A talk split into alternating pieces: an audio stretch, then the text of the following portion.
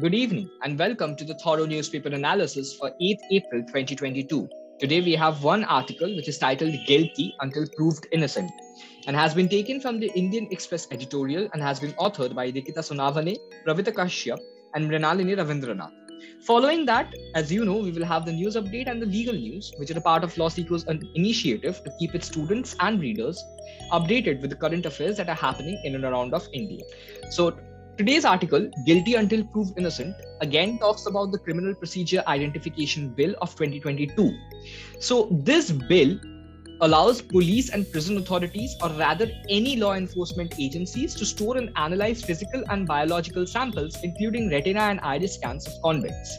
So the bill seeks to repeal the Identification of Prisoners Act of nineteen twenty, where the scope of recording details of a prisoner was limited to only finger impressions and foot impressions, and they were also limited to only a certain category of convicts. The new bill, however, expands the scope of these measurements to include iris signature, handwriting samples, biological samples, and some more.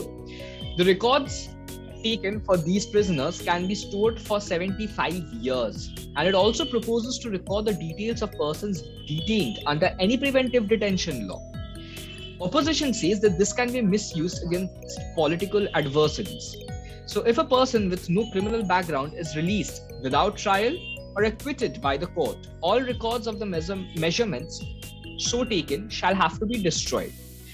And the Criminal Procedure of Identification Bill twenty twenty-two has now been passed in Rajya Sabha too, after two days after the same was passed in the Parliament. However, when we are talking of the latest innovations in technologies, and when we combine the provisions of this bill with the latest innovations of technologies, the provisions strictly violate the constitutional right against self-incrimination, which is enshrined under Article twenty, Sub-Article three. And This, the provisions of this article protects the accused from being a witness against themselves in the cases. However, this provision was diluted when a two thousand five amendment was brought to C R P C, which empowered a magistrate to order for a handwriting sample in cases that needed it. And further, in the case of Ritesh Sinha versus the state of U P, the Supreme Court held that when ordering for a handwriting sample, a magistrate could also order for voice samples of the accused.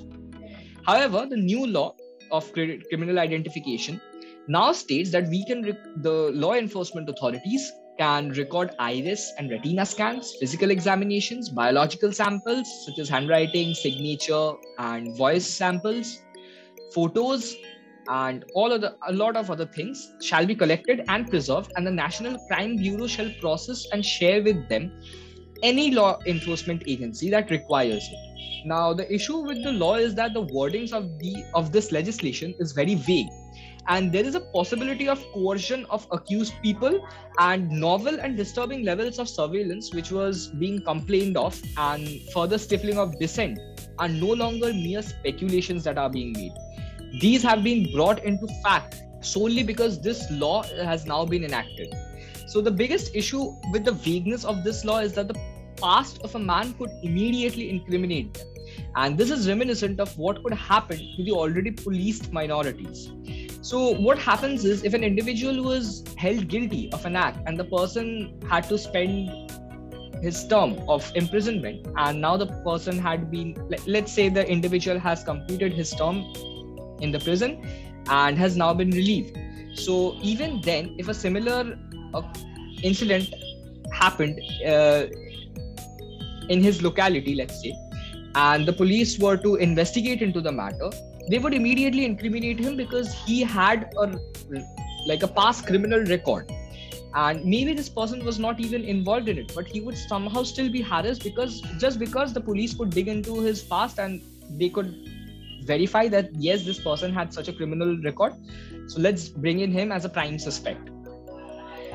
And this is reminiscent of what could happen to the already policed minorities. Now, when we're talking of policed minorities, it reminds us of the habitual offenders provisions which are present in the police regulations of different states.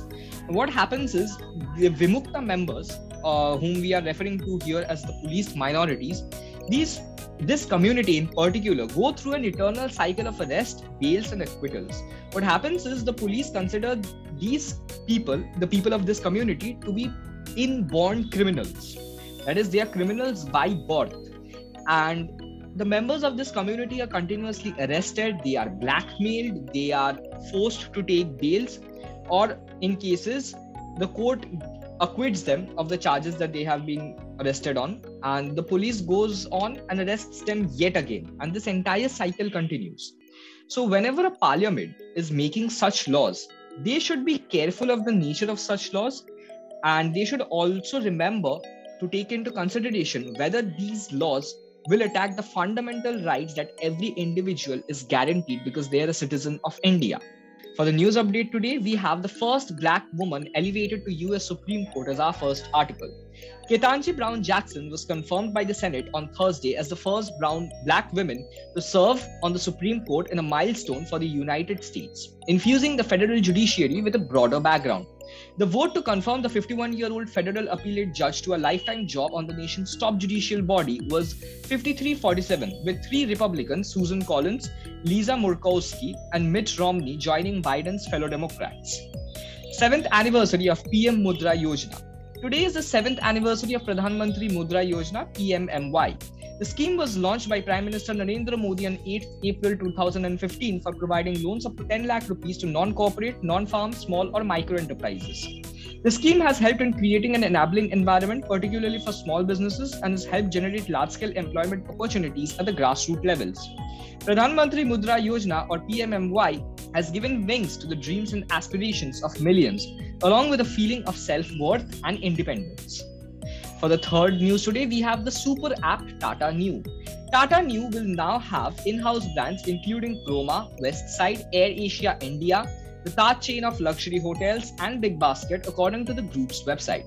Described as a super app and in the pipeline since at least mid twenty twenty, the website called it a unified platform that connects several brands across the Tata universe like never before. For the legal news, we have consumer courts can direct builder to give refund and compensation to home buyers for failure to deliver apartments, holds Supreme Court.